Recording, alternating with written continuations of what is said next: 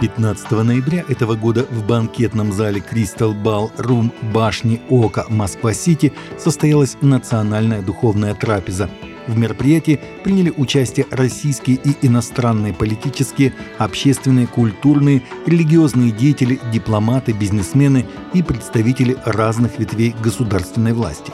На трапезе слова имели представители различных христианских конфессий России – были награждения за участие в различных значимых сферах бизнеса общественной деятельности. Трапеза сопровождалась классической музыкой, сольным пением, песнопением хора и чтением Писания.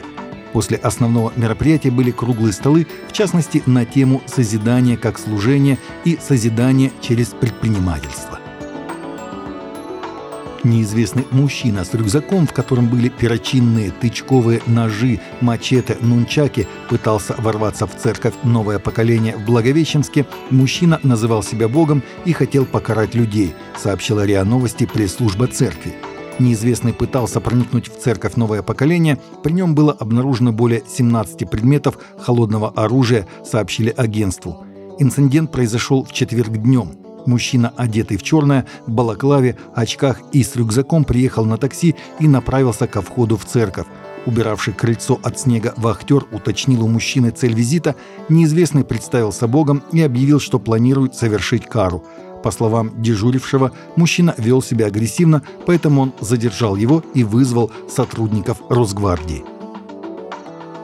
Азербайджан, в котором живут преимущественно мусульмане, попал в список самых неблагоприятных стран для христиан из-за своей политики в отношении соседней Армении, сообщает The Christian Post.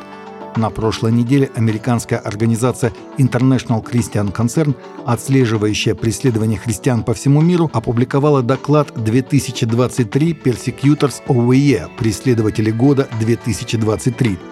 Издание включило Азербайджан в 10 стран, враждебно относящихся к вере. В этот список также входят Нигерия, Северная Корея, Индия, Иран, Китай, Пакистан, Эритрея, Алжир и Индонезия. Расположенный между Турцией и Ираном, Азербайджан на протяжении десятилетий воевал с Арменией за Нагорный Карабах, где проживало до 98% христианского населения – большинство из которых, по данным ICC, идентифицируют себя как представители армянской апостольской церкви. В Ватикане дикастерия вероучения выступила с заявлением в связи с ситуацией на Филиппинах, где в отдельных епархиях растет число католиков, вступающих в масонские ложи, сообщает Vatican News. Обеспокоенный сложившейся ситуацией монсиньор Хулио Кортес, епископ Думангете, крупнейшего города страны, обратился в дикастерию вероучения Святого Престола с просьбой подсказать, как адекватно реагировать на эту реальность с пасторской точки зрения, принимая во внимание доктринальные последствия. Отвечая на вопрос филиппинского иерарха, дикастерия вероучения с одобрения Папы Франциска подтвердила несовместимость участия в масонских ложах с католической верой.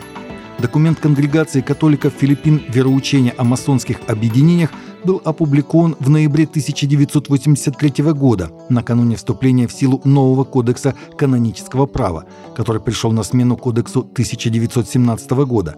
Среди особенностей нового кодекса было отсутствие явного осуждения масонства и отлучения от церкви его приверженцев. Евангельская международная гуманитарная организация «Сума Самарянина» доставила в Израиль машины скорой помощи взамен тех, что были уничтожены Хамас при нападении 7 октября.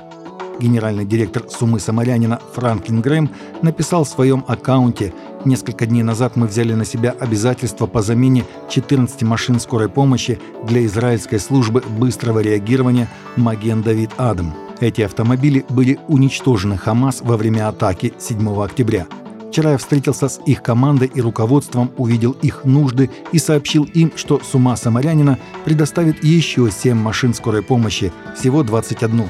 Но эти машины будут бронированными, чтобы обеспечить дополнительную защиту медиков и пациентов. Они выразили глубокую признательность за помощь и молитвы в это трудное для них время. Таковы наши новости на сегодня. Новости взяты из открытых источников. Всегда молитесь о полученной информации и молитесь о страждущих.